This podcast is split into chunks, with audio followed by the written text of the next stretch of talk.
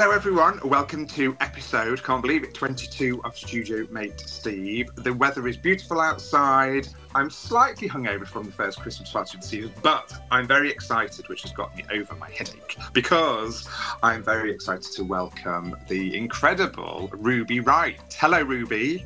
Hello, Stephen. Thank you for having me. An absolute pleasure. We've only met once before ish, haven't we? We met at the Harper party.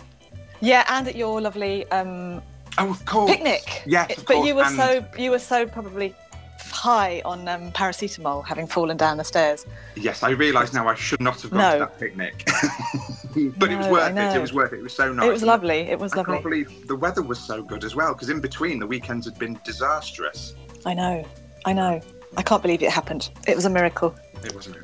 Uh, anyway, how are you today? Are you busy? What What am I taking you away from working on today? Well, actually, today I am in. I'm just getting into elf mode uh, because it's going to be the um, illustrators fair in about a month, and um, I, it's nice to not do it in a in a panic. So I'm just gently preparing things and making prints and packing things up. That's nice. Now, anyone who doesn't, I'm hoping to come along to that. Now, it's at Granary Square, isn't it, in sort of King's Cross, London, That's right. Next to Um, Waitrose, very posh. Yeah, which is handy for getting your lunch. And, yeah, and I think uh, there's a loo. I think there's a loo in that Waitrose as well. there's loos. There's even a little wine bar. It's Oh, yeah, it's ever so middle class. Yeah, it's brilliant. It, it's definitely worth coming to if people are around. What, it's uh, great now because it's in. It's actually in St Martin's College, isn't it now? Yes, it's indoors. You don't have to freeze. Because you, did you do it when before I knew you? When it used to be in the central section outside, it sort of it was covered, but it was literally in the bit between Waitrose and St Martin's, and there's no lighting, or there wasn't. and so as soon as it got dark, about four or five o'clock, no one could see anything, so everyone was sort of beaming their mobile phones over their wares, and it was freezing. no, no, I didn't do that. I'm Oh, pleased good. to say it sounds really exhausting. Yes, it was awful. Everyone huddled around. I remember Tor Freeman and Sharon and Marta and everyone was doing it. And we were all like, what the heck have we done? It's Yes. awful. but no, Oh. sorted it now. So, um, can you give us a sneak preview of what you'll be selling? Yeah, well, I'm, I'm going to be on a uh, table with Tor and Sharon and right. Ella Morella and Bianca, and I'm going to be doing mostly prints actually, and they're quite reasonably priced. I'm going to be selling most of my prints for ten pounds each, and Okay. uh, and actually, well, I I thought I might have some ceramics because I started doing some ceramics classes, but Oh. uh, I had very high hopes for my ceramics that I realised that there's a reason why people train at these things for a long time, and I'm not there yet. But I've been making some little, there might be some little three dimensional things, but uh, no, it's mostly prints. So, will your ceramics have your illustrations on, or is it just the form? Yes, no, absolutely. I, I just want to be able to draw on something other than paper. I thought it'd be nice to put some drawings on some forms, and I did sculpture at um, for my degree. So College, I if only I did it at Wimbledon, Wimbledon School of Art, and uh, yeah. So I'm a bit of a 3D. oh, You know, I've got a 3D uh, streak. Yes, Although it's yeah. very nice creating work that doesn't take up so much room. Have you seen Emily Gravett's ceramic? Ooh, no, I haven't. Oh, she's. Are they? There's Good. nothing. She, there's nothing she can't do. That woman. No. She's so brilliant. She is. Um, she paints beautifully on ceramics. I don't know if I think she makes the things as well, or does she just paint on them? I'm not too sure, but whatever she does, they're beautiful. So yeah, check her Instagram out, Emily. I will. I will. And Laura Carlin does too, doesn't she? I think it's. Yes. I think it's a thing. It's a thing Yeah, for illustrators. yeah. Oh no, Yeah. So how would you do? So you would just paint directly onto the ceramic then? In that case, wouldn't you? You wouldn't print, or, or would you use sponge technique like um, what? Who's that lady that does all the ceramic bowl, dog bowls, and Christmas mugs? I always forget her name. Bridgewater. Yes, that's it. Emma Bridgewater. Yes. She uses like sponge techniques and all different ways of painting on, doesn't she? Yeah, well, I, I mean, I've, so, I've got so much to learn, Steve. But uh, I think basically there's, there's, you can do things. That, so there's sgraffito where you basically put a, a layer of, of uh, a color on the pot while it's still, while it's, while it's still soft, slightly soft, and then you can carve away. And that's one really nice way of doing it. Yeah. So I think, I think it's probably going to be like that for me. Otherwise, I have been painting on them, but then there's an issue with cl- um, clarity and crispness. So they look fantastic before they go in the kiln, and then they come out all a bit, uh, yeah, a bit fuzzy looking. But you know, I, I, yeah, it's a, I've got a lot to learn, like I say. Yeah, it is a completely different skill, isn't it? I've It got is. my old next door neighbour, Rosie Ruddock. She Ooh. does beautiful pottery. She sells them at markets and things. She lives in Crouch End. Uh, and I keep meaning to pop along to try and get some of her. She does beautiful because my favourite colour is teal. Anything teal Is it? Oh, it's very on trend. It was does- about two years ago. Oh, thanks. was it someone said? I, I won't name names. Someone said whatever's in fashion was in Oliver Bone. No, will will be in Oliver Bonas in two years' time. Oh yes, that's cutting, but I completely Isn't agree. it? Isn't it? Gold gold pineapple tea light holders, Yeah, dusky pink. Um, flamingos. yeah, yeah. yeah, exactly. Yeah. Yeah, I can't remember who that was bitching about Oliver Well, Bonas. I don't mind. they nailed it. They Uh, now it. we've already we're already chatting away, but I haven't even read your bio yet, so I'll just get to that. It's quite a short one, thank you. So it's That's a short pleasure. one. So I'm reading this from your lovely website, which is rubywright.com. Uh, uh, right, W R I G H T dot com. The first thing it says is represented by Jodie Hodges. Jodie will be pleased. She's right at the top there. So she should be. She's amazing. Isn't she brilliant? Yes, I think and so glamorous. Isn't I don't know how she does it, and she's got kids, and she's always busy, and she's always travelling around, and It's she's always fair. and she's very funny, and she's very Yeah. generous. I've Yes. gate I've gate crashed a couple of her illustrator drinks that I shouldn't really be at, but I, yes, I owe her a few tinnies, I think. Um, so Ruby studied sculpture, not at St Martin's College. She worked at the BBC ooh, and took a foray into printmaking before embarking on a career in picture books. She tries to draw from life every day, and her debut book, Animal Crackers, was published in May 2023 by Rocket Bird Books. She's represented by Jodie Hodges at United Agents. And can I just say, um, being Panicsy, there's a double space in between and her debut book, so you need to go back on your website. I will, Steve. Thank you. Space. Thank you. I will. I'll do it No, right now. I'll do it now as we speak. Do you know the best thing that I learned at secondary school was how to type and, and spacing, Ah. double line spacing. Da, da, da, da. Was, we did word processing. Brilliant. Word processing, doesn't it? I know. like So straight out of the nineties. Oh. So hold on, what did you do at the BBC? I worked for Radio for news programs. So Doing I, well, I started as a broadcast assistant, and I got a job there because I when I left when I left art school, I got a job in my friend's cafe because Right. I needed a job, and I lived in London, and Yeah. um, I got a job washing up, and my mum said, "Are you are you any good at washing up?" I thought, "Oh, that's that's high praise." it's a skill. Hey, washing up is a skill. I used to do the dive at McDonald's, which is basically a posh word for So I was in. I was so bad at everything else in McDonald's. I only worked there for six months, on and that's off. a I was, blessing, I given was the so news bad. stories. I was so bad. They always put me on in the dive. What is the dive? It's just oh, it's a mass, two massive sinks and a huge Oh. big um, thing that you pull down a big tap that you put like a jet Yes. wash, and you just blast all the uh, bits and pieces, all the trays with the uh, manky burger juice on and all sorts. Oh. Of stuff. But I was even bad at that. I used to, I was so well, I'm quite I'm quite pleased to hear they have washing up. I assume they just throw everything away.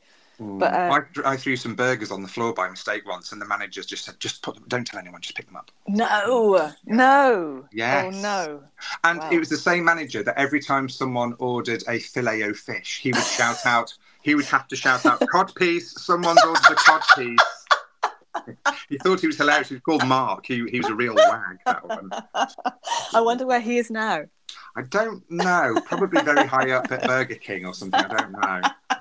But sorry, go Oh. on. Anyway, digress. So you were washing up and your mum I was washing up, and then I made sandwiches, and uh, and but anyway, I was, this was for this friend of these friends of mine who ran this lovely cafe, and they had a friend who worked at the BBC in uh, news programs, and I. I was always a massive Radio Four listener because my my mum's an, well, my, my, both my parents are artists, and Radio Four was always on at home, and I just was a you know listened to it all the time, and I met this woman and she said, "Oh, if you're really into Radio 4, why don't you come in and watch a program go out?" Which I did, and it was really exciting. Yeah. And it was the middle of the summer holidays, and there was a, a sort of office manager there, and she said, "Do you want some shifts? we need someone to come and do some holiday cover." And so I got a job, really amazingly, like just just like that. Um, but yeah, right at the bottom of the food chain, and gradually, I was there only there for two years. It felt like a long time, but I gradually sort of tried to work my way up, and I did used to do shifts you know producer shifts and stuff Yeah. but i never got i never I, I would sometimes interview for a producer job and i never got one and i think it was partly because i i don't know I, I i everyone else there had been sort of privately educated and been to Oxbridge and done PPE politics. Mm. I don't even know what it stands for. I didn't do it, and I never felt like I really fit. I didn't fit in, and I think in some ways that was a good thing. And I think they, you know, certain people there really valued having this other person who had a different background and different things to say and different interests. And but I never, I just couldn't fit into that system. It's it was quite. um you know, it's quite quite regimented or, or restrictive, or I don't know what it is. I didn't yeah. realise that because um, it's like in politics, isn't it? You Mm. to come up from a certain um, background Yeah, in general. In general, definitely. I, I never, I never felt when I studied animation, I never felt because I didn't go to the RCA like a lot of people did, which was like the place to go to. And yeah, so I've always felt like a bit like I'm uh, just making it up as I go along because I felt like I didn't do the best courses in the Yeah. country. But then I think, it, like you say, it can be a real advantage as well. Yeah, I, I mean, I think I, I'm sure there is. I'm sure the BBC's changed a bit now, and I know that there Yes. are certain schemes in all these places. They're trying to get, you know, people from different backgrounds in, and that's great and to be Yeah. applauded. But that wasn't the case really when I was there. And No, um, no. but I think you're right. I think at some level, I quite like being a misfit. I think I, I think I've got you know I think we've probably got all different personalities within us, but and there's part of me that really wants to. I'm definitely a pleaser and I want to do well, and but I also quite like not. Yeah, I don't fit in. I just don't. I never Mm. have. I never fitted in at school, and uh, No. yeah, and I think it's probably my happy happy place in a funny sort of way. Yeah. And I think it's sort of continued in the illustration thing. Not, you know, of course, there's many more people from different backgrounds now doing illustration, but I think I definitely haven't followed any sort of path that you would expect to follow. And No. no. No, and I, I think, right. I, I think, yeah, I don't, yeah, it's nice. It's quite, it's quite nice, isn't it? it's interesting. uh, it's interesting that your parents are artists as well, because Ella, um, yes, Ella Beach, who I spoke to, her parents are also. Um, did you listen to Ella? Of course, her yeah, parents were course I artists, and they lived and they lived with two other people. I know, I love that. I think it's amazing. And funnily enough, yeah, it, I met Ella um, on an Orange Beak retreat. That's where we met, Yeah. and we shared a bedroom, and it was like. Uh, it was almost like I sort of fell for her as a friend, you know, like Yes. I really like I just immediately everything we and we're the sort of same age and we fancied the same boys on neighbours and like it was just really yeah I felt she was such a kindred spirit uh, she's so brilliant. But yeah, all that stuff. Even she went to Wimbledon, not not at the same time, you know, different course and stuff. But like our paths have been very similar. yeah, you're in sync. Um, yeah. I do you know what my current uh, guilty pleasure is? Uh, tell me, we can Well, discuss this. you just mentioned it. It's Neighbours. Oh, the new has it come because it's come back, hasn't it? It's it? come back. It's on Amazon. It's free on Amazon with No. um, adverts, and it's it's it's it's absolutely dreadful. But, Yes. but it's got this this storyline now, and it's turned into like this big murder mystery Oh, show. So Right. it's suddenly gone quite Midsomer Murders, oh. Mm. which And it's my- good. You, Yeah. It gets the thumbs up from Steve. Uh, Well, I think so because it's got Melanie back, it's got Toadie, it's got Oh. everyone sort of Oh. Paul. It's got it's got enough old school neighbours characters in it to um, make it worthwhile. Yeah. Because I watched the final one because I had Yes. to because I hadn't watched it for years. Um, and then, yes, and I thought, oh my god, it's so awful. And you know what I remember? What I remember, one of the things I loved in the olden days was that all those horrible interiors of their houses. I couldn't believe how disgusting their Yeah, interior design It was. was all very dull and But- beige, wasn't it? Yeah, well, it's, yeah, but when I watched the new one, it was like you couldn't even tell one house was different from another. They were so similar. But I do remember a bit more kind of crazy paving, internal crazy paving. Wasn't Yeah. there in the eighties in their houses? so. Definitely, there was like yes, a lot of sort of fake brickwork, like Yeah. on um, oh, what's it called? Oh, I can't think. Not Formica. Yeah, lots of yeah, Artex, Artex and Yeah. fake textures and bricks that fabulous, aren't really there. and yeah. fabulous, and just amazing. Yeah. Sorry, we keep um, talking about other things. It's fine. That's so, life, isn't it? Before we ca- before we carry on, we need your description. So, whereabouts in the world are you, and how how many desks have you got? Where do you work? Where, where are you? I'm in Gritty Vauxhall and Ooh. in my amazing studio, which is in a community centre. Mm. So on the ground floor, there's a big hall, which on a Sunday, if you come into work on a Sunday, it, it, you can't really listen to Radio Four because, um, or Studio Mate Steve, because the church is in and they have to um, amplify themselves very, very loudly so that so that God can hear maybe. But um, yes, so there's lots of all sorts of amazing activities that happen on the ground floor. God. And then, uh, yeah, and then on the top floor, we've uh, there's some stuff in between, some dance studios and things. And on the top, there's a bunch of artists, just about six or seven studios. And um, yeah, so I'm on the I'm on the top floor. I'm facing east, so the sun comes in in the morning, and I've got lots of plants, and I'm right by the railway track. So when the trains go past, Oh, which they are at the moment, I don't know if you can hear them. It can be quite noisy. things- really. Right. no, good. You can't hear it. But No. and then my, my jigsaw puzzles fall off the wall, so I've got a lot of.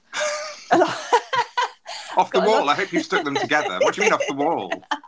yeah, so I collect sort of mid-century uh, jigsaw puzzles, Oh, and um, they live on little uh, little brackets, so they they tip backwards so that gravity keeps the pieces in. I see. I see. But when the trains are really, you know, going for it, one of them might jump off the wall, and then I have to scrabble about and find all the pieces and put them all back in again.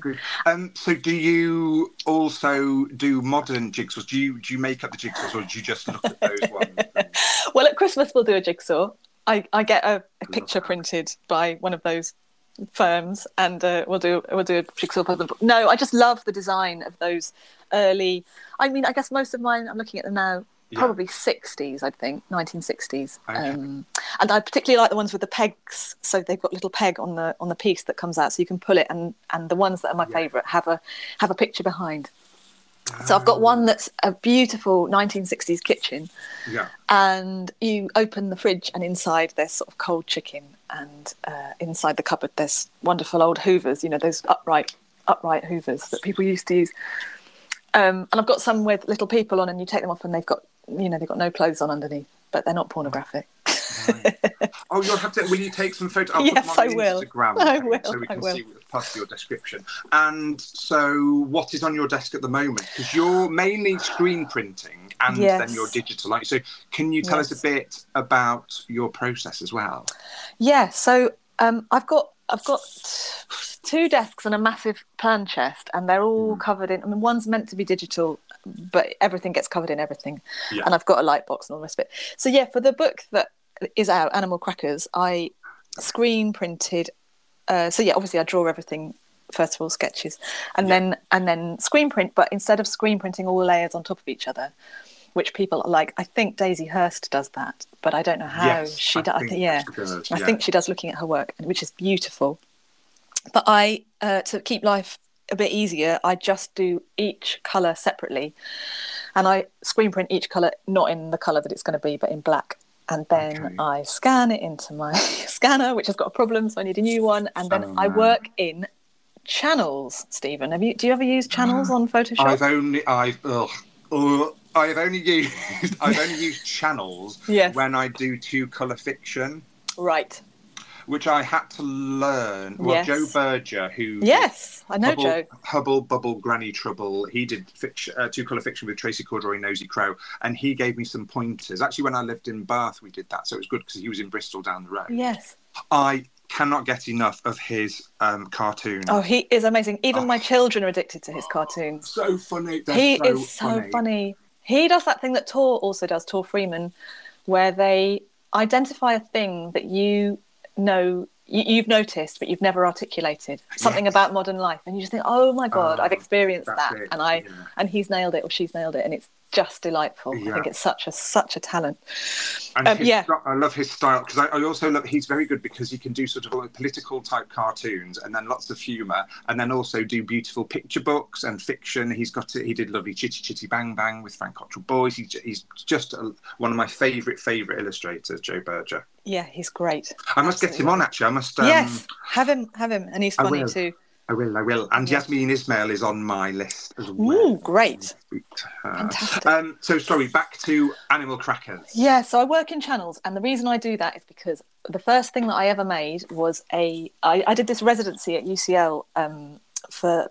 Um, which was about plastic waste, and there was a budget to produce something, and I thought this is my opportunity to to try and do my first picture book. So it was before I got a, a book deal, and I was working with Ness um, Ness Wood, who I've been having tutorials with for a few years. She's amazing. And she said, "Why don't you do something really simple? Do a Leporello uh, uh, concertina book." And I worked with Calvert's, who are based in Bethnal Green, printers, and they're a workers' cooperative, so they all get paid the same amount, and they're just brilliant. They pr- do beautiful, beautiful things. So I did this three-color concertina book, and It's good. I'm looking at it now. So you've got. Oh, thank you. Is it uh, pink, purple, yellow? What? So what are the three colours? Because three colours- Yeah. blows my mind. Oh, yeah. Well, it's just basically like screen print, but it's neon pink, yellow, and blue. Right. Um, so yeah, they said, oh yeah, just just you know, just all you got to do is send us those three files: the ne- neon pink and the yellow and the blue, yeah. uh, and in channels. And I was like, what? I don't understand what you're talking about. So it was it was Calvert who who got me to work this way. And once I'd made that, I was like, okay, that's how you make a book, thinking that's how everybody does it. And of course, it's not really.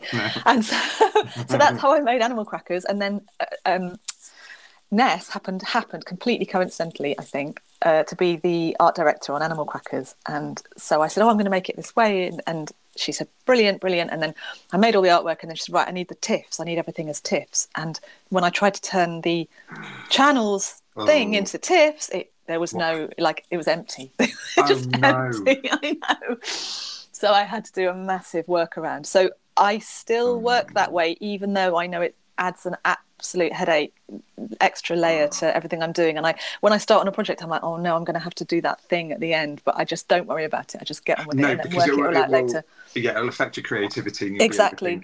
Yeah. And the good thing about working in channels for me is that you assign a Pantone to each channel. And I'm sure there's, I've asked Ella Beach about how you do it another way. And she's like, oh, you definitely can do it if you do multiply something, something, something. And But mm. it, it seems even more complicated to me. And this is the way I work. So everything, every color gets a channel. Every Pantone Yeah. gets channel. I've got my little Pantone book in real life, which costs a fortune, but it's great because then you They can do, see what the colors They're so I know expensive. it's ridiculous and it took me a while to to splash out but i'm pleased i did and um yeah so that's how i work and it's crazy and actually i'm about to start another book that's going to be made in a different way and i don't know how i'm going to do it steve Oh.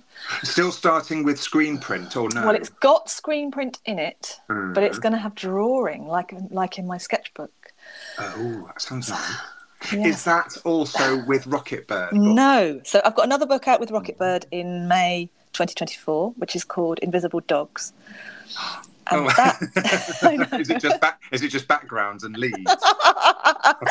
well, uh, how, how do you how would you draw an invisible dog? I mean, it was. It was I just drew one. I'm holding it Yeah. up now. It's it's a masterpiece. Oh, God, this sounds incredible. What? Um, can you tell us any more about it? it sounds I. I, I probably can. I, um, I mean, there's a picture. It's, it's on the HarperCollins website, the, the front cover, so I can tell you. The very exciting thing about it is that it's got a I uh, need to it's see got it a neon Pantone or a fluorescent. It's got a fluorescent pink in it. So the invisible dogs are actually fluorescent pink. So they're highly highly visible. They're like, but because Okay. because they're treated in a different way because they're fluorescent, they I hope they read as not the same as everything else that's happening in the book. Does that make sense? It doesn't really, does it? It but does. I'm st- I am still listening, but I'm trying to find it. I'm trying to find it. Hold on. I clicked on Um, something. Oh, oh, it looks good. yeah. Now I was okay. There's one thing that worries. she hold? Oh, I see. Because she's holding. she's holding two. You can't tell on the internet. On the She's on, holding two. she's holding two dots. Yes. Or did you say she's holding poo? Because there is a picture where she is holding poo. No, she's holding two. At, at first, I thought because you can see the fluffy dog on the left-hand Yes. side, I thought it was their tail going round the back of her. Ah, but then I see that there's two. Yes, she's holding two. She's holding two dogs. dogs, two invisible dogs. Yeah. Um. So yeah, they're they're invisible, but they're visible. We know they're there because we're you know we're we're children and we understand her Yeah. language, but the adults can't see them. Basically, So, um, you were working with the HarperCollins team in the UK, is that? this is this is Rocketbird, but you know it's been bought by HarperCollins, or not bought by, but you know HarperCollins Oh, owns Barrington Stoke, which Rocketbird is an imprint of Barrington Stoke, so Oh. it's, that's why you know it's what? on the. I always get so confused with all the Yes. and everything. I didn't realise. So No, got- well that's new. yeah, it's very new, isn't it? They've got some amazing books. Oh, what's the um? Oh, it's so good. Oh, San Francisco. Oh, Yes, lovely, lovely Oh, so- Sarah. Isn't she brilliant? She's I great. Sarah. Sarah's Absolutely so great. I'm yeah. looking. I'm looking forward to more and more of her books as well. Yeah, me too. Just brilliant. And oh, so it went Invisible Dogs out. It's out in May. Invisible Dogs is out in May. Yeah, and that has been made almost the same way as Animal Crackers, but instead of actually screen printing all the black, which Yeah. again, then becomes a color, I drew it all on paper because there's just lo- there's something. I counted how many people I'd drawn through the book, and it's like over a hundred. So Oh my goodness. I thought it would be. I could do more. I could do more detail if I didn't go through the whole screen print palaver. yes. Yeah. And it looks similar, but there is a different. It does feel a bit different. yeah. Um, and so, where did you get the idea for Animal Crackers? Animal Crackers was um, it was lockdown, and I was doing some. Do you know, you know Good Ship Illustration did that Friday night? I do. If, yes, if yeah. people don't know, it's. I, oh, I do a bit of an impression and I won't because it's no, it's like hello, we're hello, the good ship illustration. They're all uh, lovely, um, good, so so nice. I love listening to their podcast. Me and too. They, and they do lots of crazy things like today we're going to do a drawing underneath a cardboard box with no lights on and all that kind of stuff. And I never, I, I'm desperate to join in one Friday. Oh, you must. Friday. Well, they used to. They they they they can't. Do, I think they probably just haven't So got time busy. to do it every weekend. Yeah, but yeah. They yeah. used to in lockdown. They did it every Friday, and it was lovely because uh, you know there was a lot, lot, lot of sort of Zoom drinks and stuff, which I found quite Yeah, exhausting. but, this was lovely because a you're right. They had an activity. We didn't have to speak. We're not on camera. They're the one, bless them, doing all the work really with their lovely, beautiful voices and being all encouraging and sweet Yeah. to each other. And you think, oh, I'm part of this thing, even though I'm actually not having to be on display. It was great. And so, and it was like draw whatever you've got around, which was for me always stuff in the kitchen. So I was drawing a lot of food packets and you know love love food packet design always you know been you know thought that there's a lot of design classics in our kitchen cupboards really Yes. so it was obvious Yes. to draw that stuff and then i began to notice how many animals there are on packets so i sort of started to kind of collect them and i thought has anyone done a story where they come to life? You know like things come to life in films and books all the time. Things come out of you know things characters come to life out of books or Yeah. you know cars come to life or whatever. And i thought has anyone actually done the animals on the on the food pack like the you know the monkey on the um cocoa pops box and the Yeah. yes the uh uh what's he called? The lion on um what's that stuff? Syrup golden syrup all that. Mhm. so uh yeah i thought that that could be a story anyway and at the same time i did a um i gave a talk for orange beak they got three of us to do an online talk about i guess just having worked with orange beak and how our careers were sort of beginning Mhm. it was me and emma farrarons and jen baranowska Right. Yeah. and Libby Hamilton, who is my editor or has been my editor, um, watched that talk and then got in touch with me a few days later. I think she must have contacted Jodie and said, "Let's have a meeting." So I, I said to her, uh, "I'd really, really like to do a story which has something to do with this, something to do with the animals coming to life on the Mm. on the food packets." And she said, "Great." I, I think she could tell I was just excited about it. I said, "But I haven't got a story," and she said, "Don't worry, a story will come." Yes. which was an amazing thing to be told because oh writing's so hard It is, and it can, and ideas can come. Like I just did a little video for 500 words, just saying, right, Yes. if you're stuck and you know you've only got a few days left, and if you want to get a story out there, do a scribble, draw, Yeah. draw something, go for a walk. Just, just you don't have to start by sitting with a notebook or a typewriter or a computer and just start typing. It's often the worst way for some people. yeah i think it's, it's the worst way for me i just can't Yeah. do it i can't do it i think walking is good i think if you're Yeah. I did i did write one story that's never gone anywhere but it's, it's got a rhythm and it's it, the rhythm came because i was walking and i was just mulling these words over in my head yeah i think you're absolutely right don't sit at your studio like don't even have any paper with you probably is the best yeah, way to don't write a force it. If it's yes, Yeah. if, it's not happening, don't force it. Do you've got to do something else, even if it's for 10 minutes, and you'll find that when you sit back down, you'll just have a different outlook. definitely definitely but my god it's the hardest bit. I think it's the hardest bit of this whole process is the writing. It is, but the story eventually came, though. the story eventually came with the massive help of libby and also i've got a daughter who is desperate desperate for a pet and i thought well that is a really really common thing and i was desperate for a pet and i got some pets and they all Is that where died invisible? Is that where invisible dogs come from? You've got well, one, darling. Here's your invisible dog. I, well, to be honest, yes. Except it, no, it wasn't even me. Poor thing. So, so in, in Animal Crackers, the kid wants a pet, and I was really determined that the kid shouldn't end up getting a pet because not all of us can have. No, especially at the moment, cost of living and everything. Yeah, It's a- it's a real exactly. luxury. Yeah. and they've got all these ideas about how a pet's going to be. And I do you remember, like, getting, when I got my gerbil, it was such a disappointment, really. And, Mm, yeah. you know, Well, I got two um, Russian dwarf hamsters, and one of them ate the other one. So we were Oh, ever since so then, upsetting. ever since then we didn't really like the one that was left because like, oh, you killer. and it probably stayed alive for years, didn't it? You probably. Not to- well, probably at least a year, I think. Oh, yes. And then I had a I had a terrapin. I don't think I don't think you're supposed to have terrapins, but um, I had a terrapin called Yeah. Casper, named Yeah. after Casper the ghost, the friendly ghost, yeah. And me, mum, and dad were in the garden one afternoon, and I made a big sort of pen for the terrapin. And we all fell asleep, woke up, and the terrapin had gone.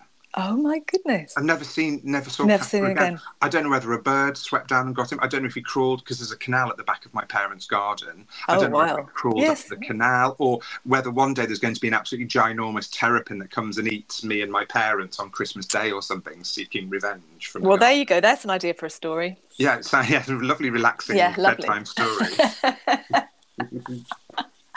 Oh, yeah. I think pets are difficult. And I think probably Yeah. parents often get kids pets because they want to teach them about how to cope with bereavement because they always just Oh. die, don't they?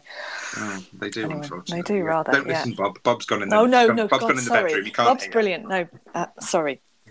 Uh, but yeah, so that, the, yeah, the kid in the story wants a pet. She doesn't get a pet. She gets all the animals from the animal crackers Yeah, tins and uh, yeah and chaos ensues brilliant. but yeah.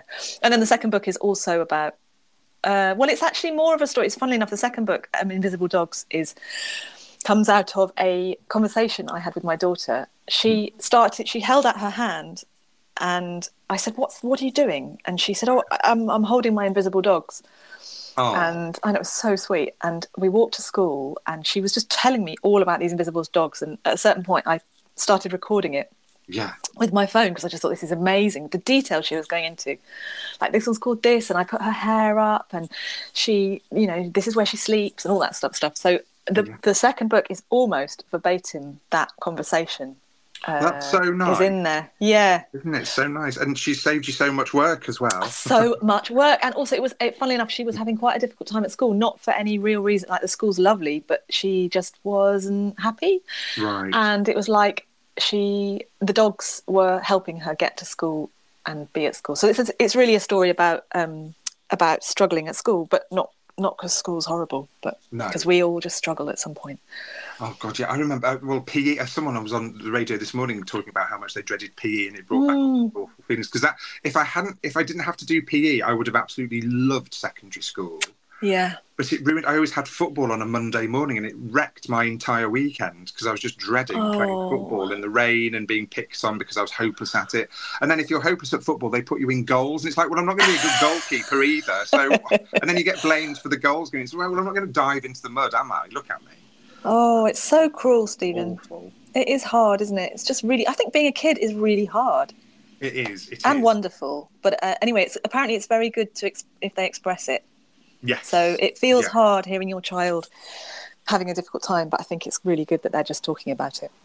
Yeah, well, I think it's so much better now because you can just be more open with your teachers if if, if you want to be, and you can just sort out problems more easily these days. But in the eighties, when I was I at school, it's just it, you couldn't really say much, or It was brutal. you daredn't talk about your feelings. No, no.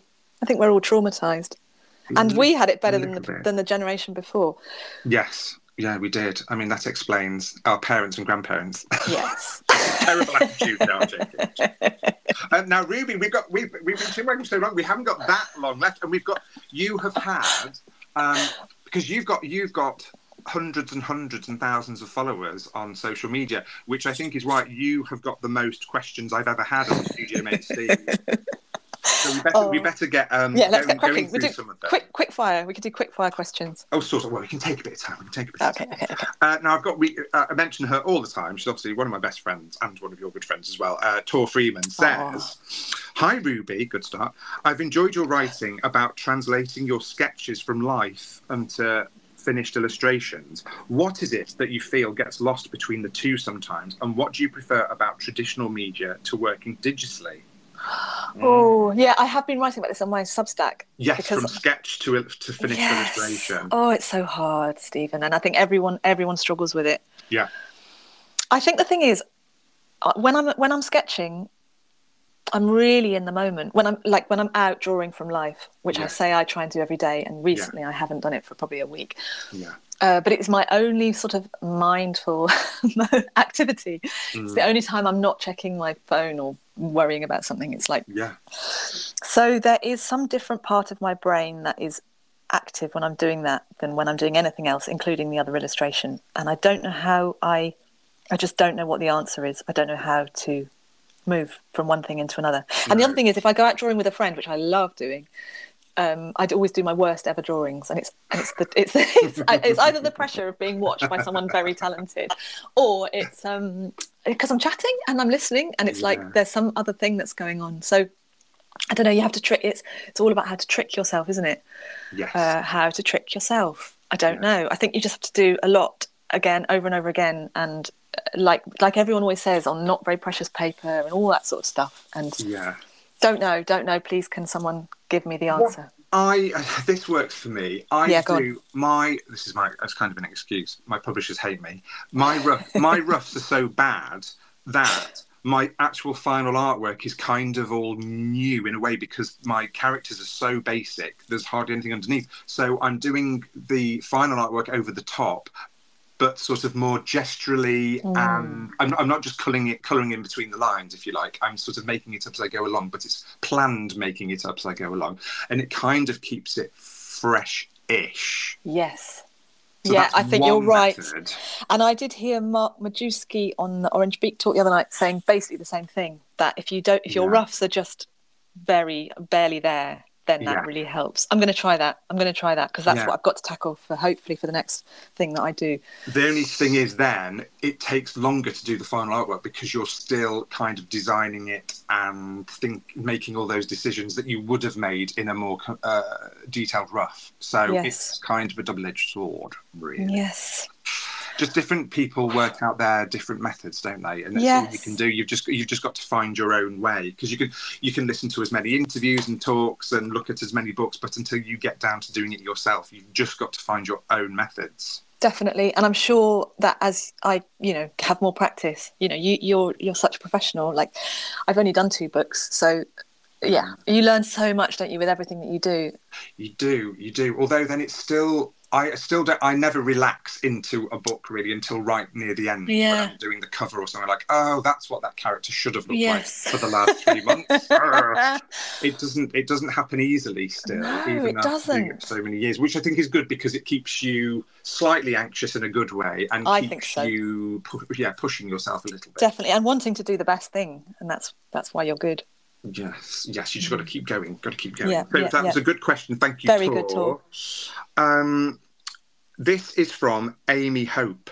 yes hello amy Amy Hope. Can you ask Ruby Wright? This is this is for me in your podcast. I don't know what that means. How do you deal? How do you deal with rejection and keep motivated? Oh, that's a good one, Amy. it's a really good one amy i mean you get a lot of it don't you rejection i Yeah. um gosh i was thinking about this this morning and thinking i sent off so much work before i was ready Yeah, um, at the beginning. like I thought I was so much better than I was, and it's kind of brutal, isn't it? Uh, and I think having I have, I mean, Ness has been with me. I don't even know, but maybe I've been working, you know, having tutorials with Ness for maybe four four years, maybe even five. gosh. And having that one person there as a, you know, just saying you will get there, you just will, you will get there was Yeah. that is really really helpful because I would have given up without that sort of hand holding. Because I think at the right at the beginning I thought I'll give myself eighteen months to get a book deal, which is just absolutely laughable. Because I think it took seven years or something. But and I thought because I thought I can't just waste my time pursuing No. something if it's never going to happen No. because I might be rubbish, like I might never get published. And so, yeah, having someone there who's who's advocating for you, even just to yourself, Yeah. is so helpful. I think because rejection is. But then some. I think I think it's a good ship thing. Actually, I think they said you've got to try. And I think Katie Katie Chappell said she tried to get hundred rejection rejection letters in a year and i thought wow that's an that's i mean that's resilience but i think it's true once you've got one and two and three they don't hurt as much and i think the other thing that was helpful for me is always having something that could happen so maybe having submitted something to someone even though i wasn't really ready but and i would, probably wouldn't do that again now but that idea that this thing is a no but i've still got that thing that i haven't heard back from yet I hmm. found Right. that quite helpful, knowing that maybe, maybe, and then you've got to at some point you have to have some positive news, right? Otherwise, you definitely would give up. Yeah. So it's probably lowering your expectations and maybe entering a competition that is a bit more local or you doesn't Yeah. have quite the same number of people applying or whatever it is. Yeah, competition entering competitions is always one of my big top tips because it just gets Yes. you out of your comfort zone. It does. forces you to draw something that you Definitely. wouldn't ever want to write yourself, but it Definitely. could get you noticed. It could be really good. Thing. Absolutely. Um, although I have to say that I stopped entering things that you have to pay for, with the Oh, exception yes, of Bologna. shouldn't have to pay for No. I think that's really no. just such a swizz. Like, Yes. yeah, being rejected and having forked out 20 quid for the privilege, just, that's Yes, even thanks. worse, isn't it? That's a Yeah. bargain. We Yeah. because we keep um, we keep mentioning the good ship illustration. So yeah, Yes. the good. If you don't know about it, you must listen to the podcast. They also do incredible courses, and it's Helen Stephens, Katie Chappell, and Tania Willis, and they are experts in their field. The, what Katie Chappell does, but I couldn't do it. The live drawing and to um, I, I, I don't know how she does it. It's incredible, No. and it all looks so beautiful as well. It does. If I did live illustration work, I would never get any money. I'd be sent out the door. I did a thing the other day with some children. It was really sweet, and I made them all shout an animal out, and I drew it on a flip chart. Right. And they all looked the same. They all had, they all had, they were all pointing in the same direction. They all had four legs in a row. I mean, it was awful, Steve, awful. I thought, oh, that's this will be easy, and it wasn't because I was talking and drawing, and oh man, it was a disaster. It's awful. You can guarantee that. Yeah, someone. What I do when I do um, well live drawing with with kids is I'll say, right, let's create a monster, guys. It could be absolutely anything that you like. It could be a oh, what could it be? It could be a unicorn. It And then they all go- dragon. It could have a dragon tail, and I, I emphasise what it could be, and they always shout out, oh, a unicorn, or oh, maybe Yeah. a unicorn. I'm like, yay! I had, I had to draw two unicorns that day, and there were only about ten kids there. I know Oh. the lasting power of a unicorn. I, I know. when How to Grow a Unicorn came out, I thought, oh, we've missed this boat. No one's going to buy it. Um, No. and sold and sold because unicorns are just for, forever. Um, you know, with Skandar as, as well, for middle grade, and yeah, unicorns. Everyone loves them still. Yeah, yeah, Incredible. Uh, so we've got another question. Thank you, Amy Hope, for that question. yeah. question. Thank you. Thomas Begley says, I'm so excited that you're interviewing Ruby Wright. Will you ask her about her life drawing process? I think her drawings are just amazing. That's so sweet. Um, it's really kind. I just okay. This was another Ness thing. So I didn't I didn't Mm. draw from life really before I started working with Ness, and she said just draw all the time, and so I did, and, and I and she said you've got children, like just use them. That was a good impression. handy. That was a good impression of I Ness. can't help. I can't. I can't. I can't be. I have to be Ness. Like she's. She's just. Oh, she's so brilliant. Um, she. Yeah. She. Just, uh, what is my process? I have. Okay. So I have an A4 sketchbook which I keep Yeah. in my bag all the time, even though it's quite heavy. Um, and some pencils and some crayons and a bit of the graphite, water soluble graphite now. And basically, I always am drawn to people. So there's lots of lovely illustrators who do unbelievably beautiful, like lovely buildings or gorgeous things, you know, lovely plants. And I can't, I can't draw the countryside. I grew up in the countryside and I love it, and I need to be in it, but I cannot draw it because it's, as far as I can see, it's too beautiful, and I can't ever do it justice. So I'm much more interested in like bins, uh, bins, telegraph, telephone wires, Uh, like guttering, you know, all the sort of mess, Yeah. the detritus of life and the city. Yeah. I think the city is my big my big muse. But but my dad, who's a photographer, said to me years and years ago, "Your photographs will only be interesting if they've got people in them." Um, That's his experience. Uh. Okay, and of course, okay. people take amazing photos that don't have people in. But I think he's right. There's something that roots you, you something that you can obviously um, emotionally engage with if there's a yeah, bigger the focal point. Yeah, Instantly, yeah. And it Yeah. also roots it in time. You know, if you look at a photograph from any era, if there's a photograph in it, you can pretty much guess when it was taken because of what somebody's wearing, really. Yes. And um, so, yeah, so there's pretty much always got to be a person in my drawing. And funny enough, I start, somebody noticed this because I think I did a little sped up video thing on something. Hmm. And they said, Oh, you start with the hands. And I hadn't noticed that I do that, but I, I do. do so, you? yeah, I start with the hands, which is Oh. probably not very good for sort of getting proportions right because I'm not mapping out the whole body or anything. I'm starting Wow. with the thing that might that that I suppose that I'm most draw, you know most interested in. Um, so yeah, get the thing that you're most interested in right there, and make sure Yeah. that the rest of the stuff's going to fit on the page that you're interested Okay. in. Um, yeah, and I suppose Yeah, my children do things like they, when they read or whatever, they put themselves in really weird positions that adults don't. Like they'll put their feet up on the back of the sofa or whatever it is, Yeah, and that's the thing I want. down. Yeah, exactly. Yeah, that's yeah. the thing I want to capture. Um, I, always, you get I always used to watch TV upside down with um, on the sofa with my legs over the other Yes. end, and then my head. Yeah, I remember Dangling down. the Muppet Show. Yeah, like brilliant. that, Yeah. that's great. Does that answer that question? I think so. Yeah, because you do so much of it. Like I say, uh, the busier you get, you'll probably find the busier you get with the picture books as well. Mm. And when you're over, when you're not working on one at a time, or maybe working on two or Yeah, three exactly. at a time, then you might it might become a bit of a luxury doing. I know. I hope it. I hope I still manage to do it. Yeah. Yeah, yeah, I think it's really important, and it feeds the it feeds it. You know, it's it's totally integral to the work. Even though I haven't managed to quite yet make the two marry as one artwork, as it were. Yes, yeah. Um, uh, now, sort of related to this, I've got a question from Rebecca McConaughey, Yes. who says, "Now, I don't, I don't, I'm so sorry, I don't remember you, but I taught her in 2013." Oh, how nice! City Lit. Now, I, I bet if I saw it, saw you in person, Rebecca, I would absolutely say, "Oh, of course it's you," but I can't quite remember, so I do apologise. Um, she says, I have a question for Ruby, which is as follows Hello, Ruby. I am a huge fan of your observational work, and I love how you develop these sketches into risograph. Is it risograph or Mm. risograph? Oh, Steve, I'm the wrong person to ask because I just always get it wrong. I think Riso- it's right. I think it's riso. rhizo, but I say rizo, which is wrong. Definitely wrong. Whatever I say, it's wrong. Don't say what I, I say potato, you say. Yeah. Um, uh, develop these sketches into ris- risograph, Yes. risograph prints. Um, she says she's bought a few as well. she has. Thank you, Oh. Beck. and finished illustrations. What are your tips for developing sketchbook work into proper illustrations without Mm. losing that vibrancy? I mean, Well, we talked about that, but So um, hard. how, how how do you do a? Let's talk about the ri- risograph. So how Yeah. do they work? Well, it's a little bit like the um, the uh, the channels thing. So you basically Okay. separate your layers and then you send them off and they print them, and it's lovely. It's a lovely process and it's quite eco as well. Apparently, the ink's very like plant based. based. Um, but yeah, I think, oh gosh, I, what I've been doing actually more recently. Now I've got tons of sketchbooks. Is looking back. I've been doing these zines, like printing zines Yes, of stuff, yeah, and it's quite. I love your oh, zines. thank you, thank you, Steve.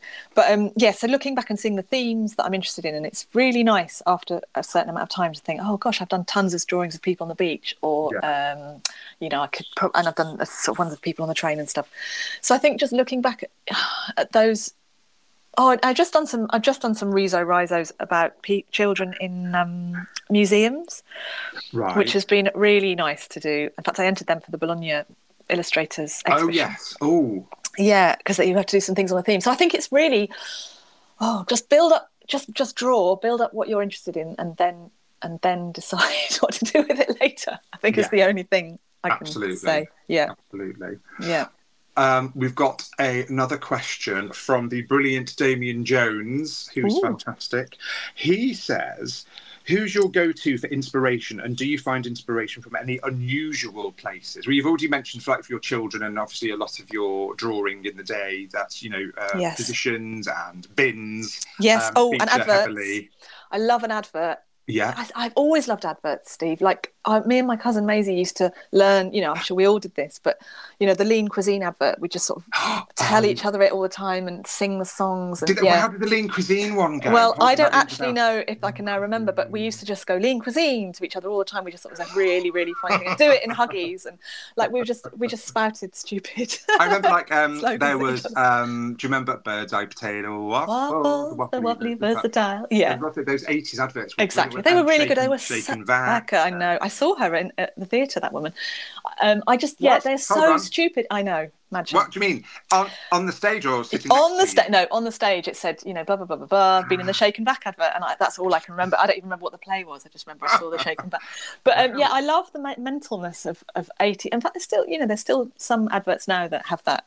Like we used to get shouted at in the eighties, like those, um, you know, even has a milk chocolatey, you know, all that sort of stuff. You're like, whoa, all right. I mean, we don't need any more stimulation. We're full of Coco Pops, for goodness sake but um so yeah i still i'm sorry it's a very long way of saying i'm still drawn to adverts but but now posters you know i love if i can stick Yeah. a poster in my in my drawing and have that juxtaposition of this is the lifestyle you could be lead- leading if you bought our lovely product and yet here's the man who looks a bit depressed sitting on the train or whatever it is i, I just Yeah, i love all that stuff so yeah i mean the city i think is a big inspiration but Yeah. um in terms of like artists, and I mean, I think it's. I mean, there's so many picture books and illustrators that I love, but I think looking for inspiration for my picture books, I try not to do too much looking at picture books because then you can end up Yes. being depressed because everything's so brilliant, or Yes. being trying trying to do a bad copy of something. So drawing from film has been really amazing, and that's something that um, a, a woman I know called Anna Lepler, who's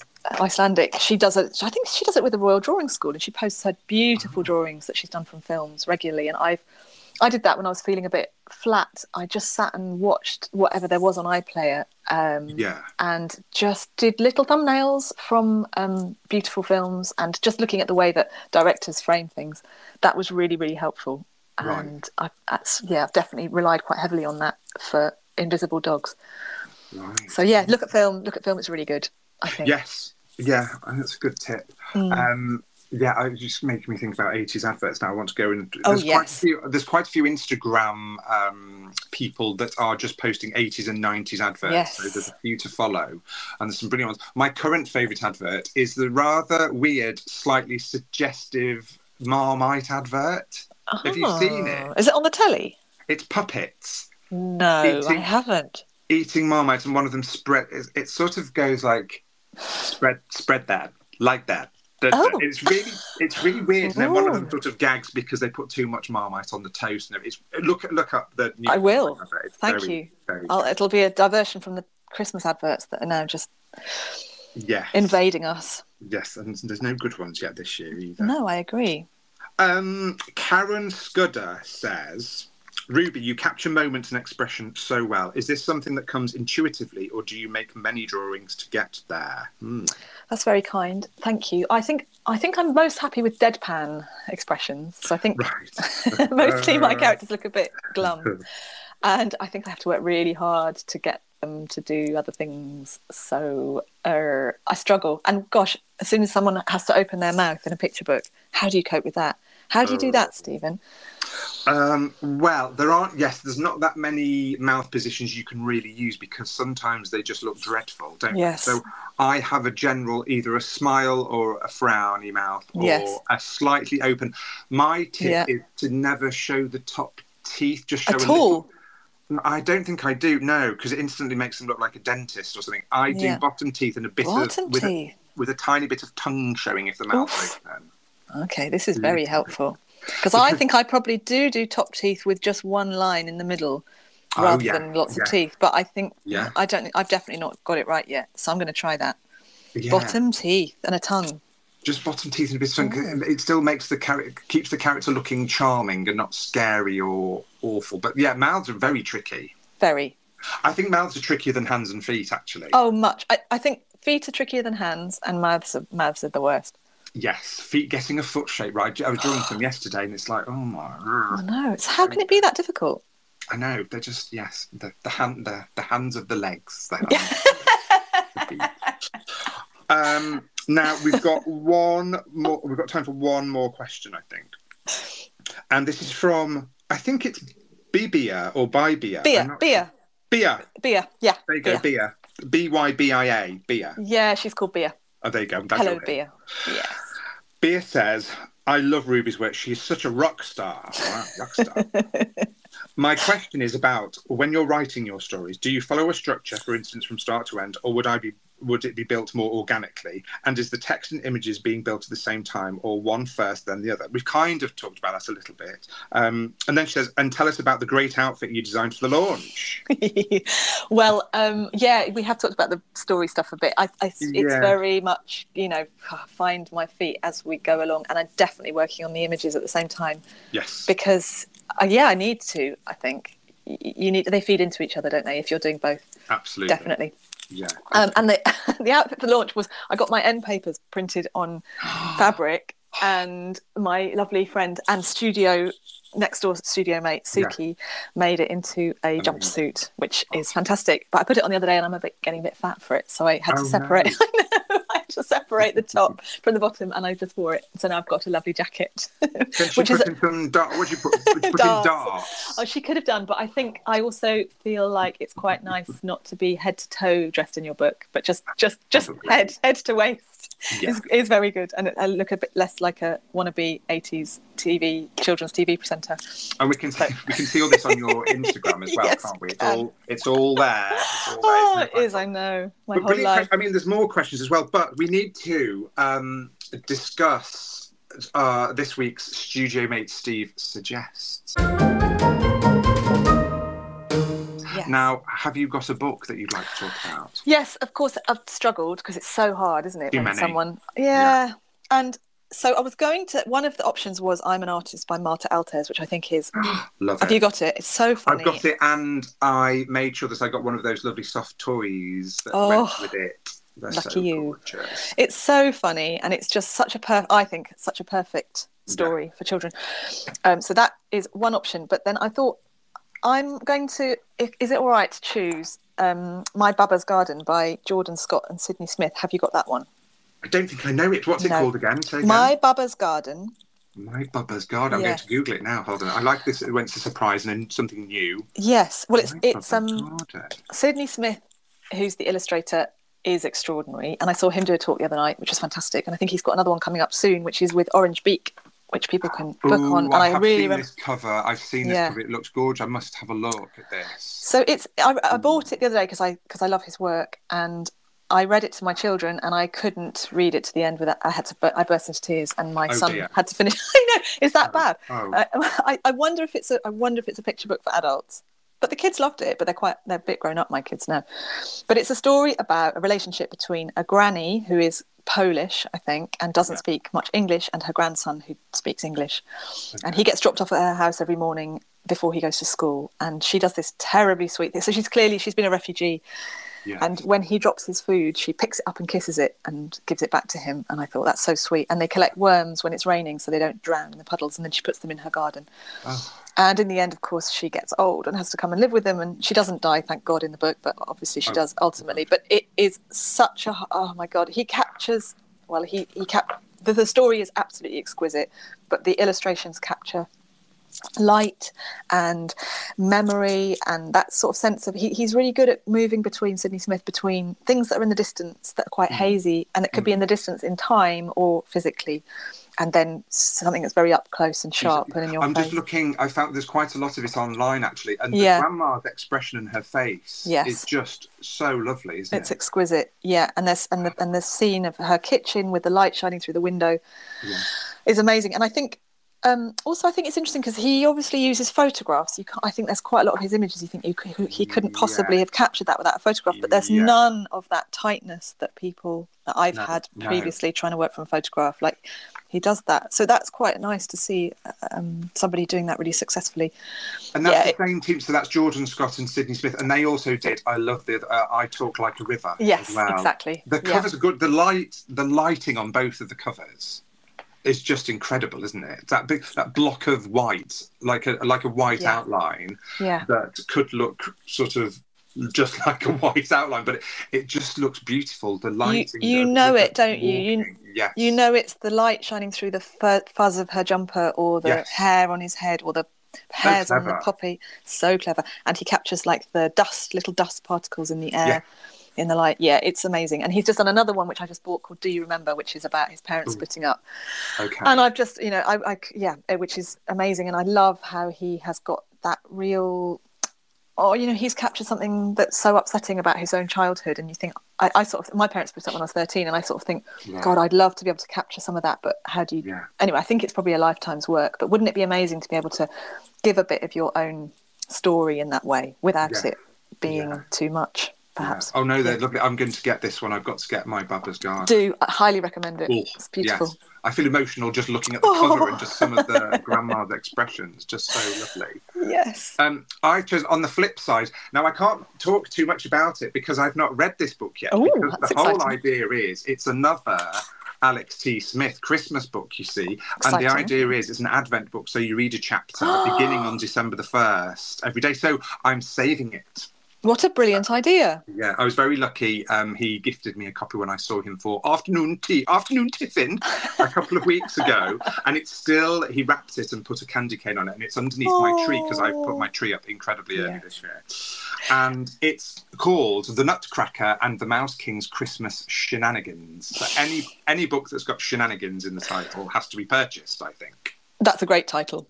Yes, so it's following on from the Grumpus um, and his other Winston Christmas books, which are currently being made into a big movie by the guy. One of the, is it the director or someone that did the Lion King? So it's going to be incredible. Wow. Wow. Um, and yes, so it's Alex T. Smith's take on the Nutcracker, basically. And I've, I've, I, I must admit, I have flipped through a copy in a in a bookshop. Um, I haven't opened my own copy, but you know what you're getting with Alex T. Smith. You're going to get whimsy. You're going to get beautiful characters.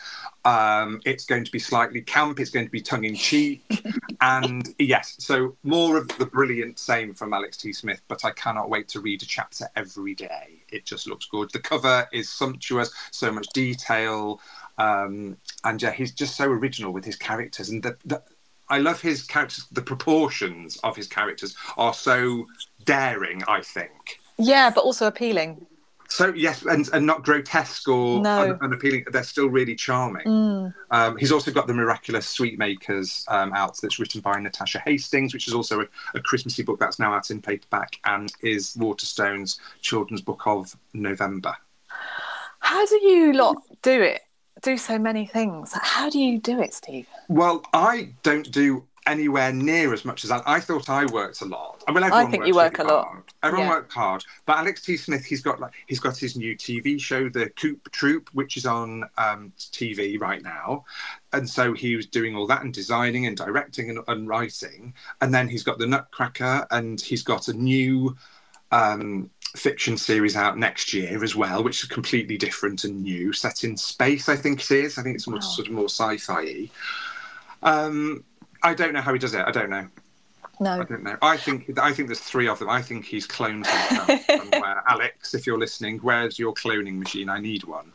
But you know, also earlier you were talking about like if you if you end up working on more than one book at once, and that I mean I'd love to, but I also think it sounds terrifying. Like, how do you get your head into two books at the same time, or three, or whatever? I can work. His new thing, by the way, is called Astrid and the Space Cadets, which looks incredible. Um, Great. I find it doable if I can do the roughs on one pre- project and then I can do, be doing the colour on another project. Right. I split my day up in, in the data. What I'm doing at the moment, I'm finishing off How to Grow a Mermaid. Mm. And I've been dreading doing the main mermaid spread where there's 15 or 16 mermaids all appearing. And so I start, I do that one in the daytime on my Cintiq on my main big screen. And then I do the slightly easier um, rest of the book in the evening. So that's how I'm getting through that. Uh, but then I've also been roughing out, well, I've just finished three new versions of Frank Cottrell Boyce covers. So Wow. sort of just starting everything is is the best thing to do because uh, until you start it, you're sort of afraid of of how to do it. But as soon as you just start sketching or colouring, then then it just becomes like like a jig- back to the jigsaw, like a big jigsaw um, puzzle that you're just trying to piece together and, and colour in. And I, I can do it that way, but it can be too much, definitely. Yeah. Yeah. Well, maybe I'll find out one day. You've got all that to look forward to. Yes. I bet you can't wait. so there's yes, so some good books to listen uh, to to get hold of and read. Definitely the Nutcracker and My Baba's Garden. Thanks, Ruby. Good choice. I, I can't wait to get that book. It looks fantastic. I'll go to Yeah. Book Nook tomorrow and order my. Do. copy. Do. Um, now we've only got. Oh gosh, we're we're over, Over. time. We're, We're over, over. time. Quick, quick, quick. Doesn't matter.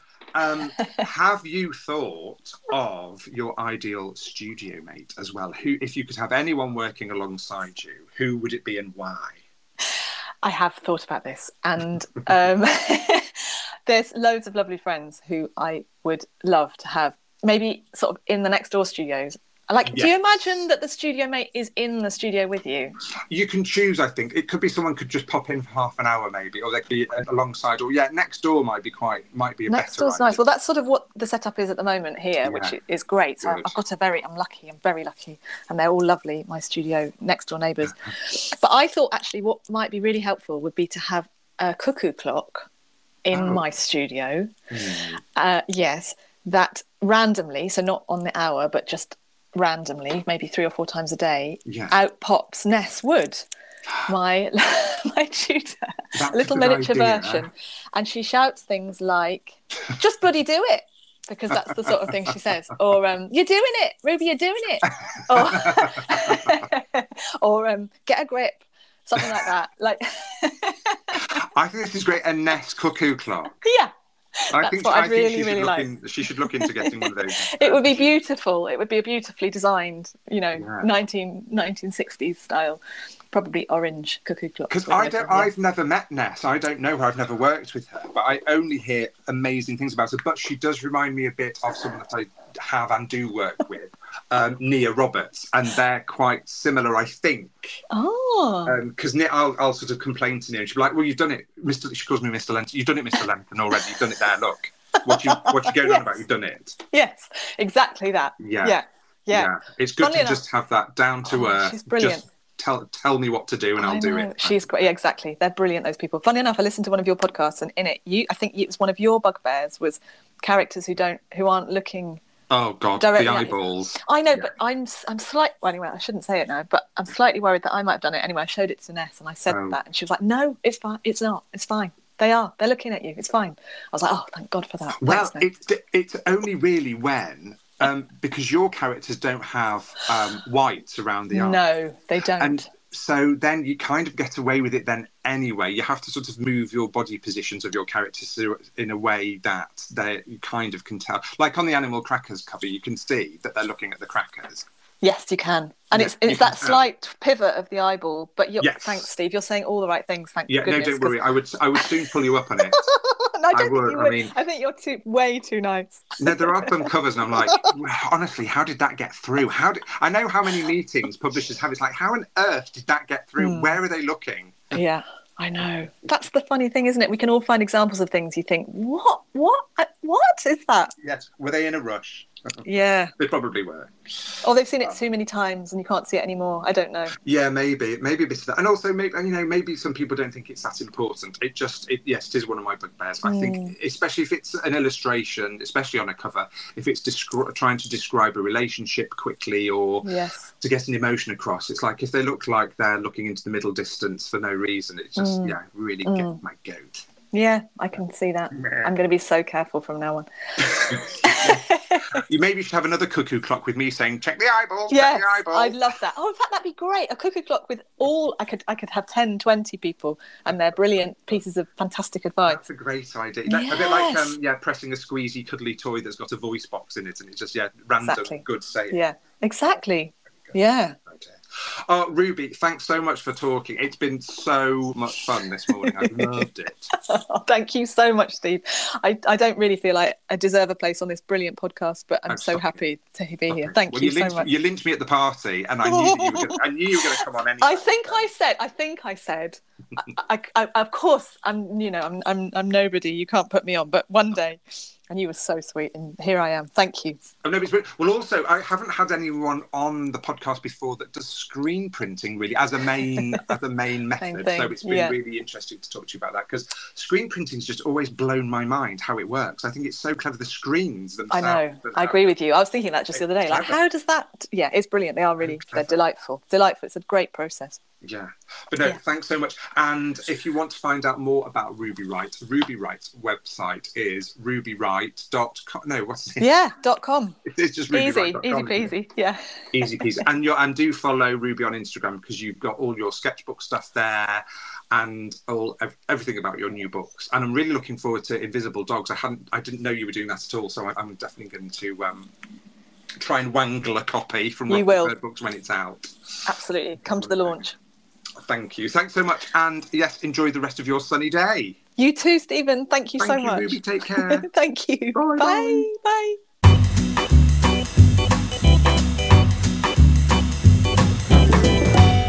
We didn't talk about the pom poms though. oh that's all right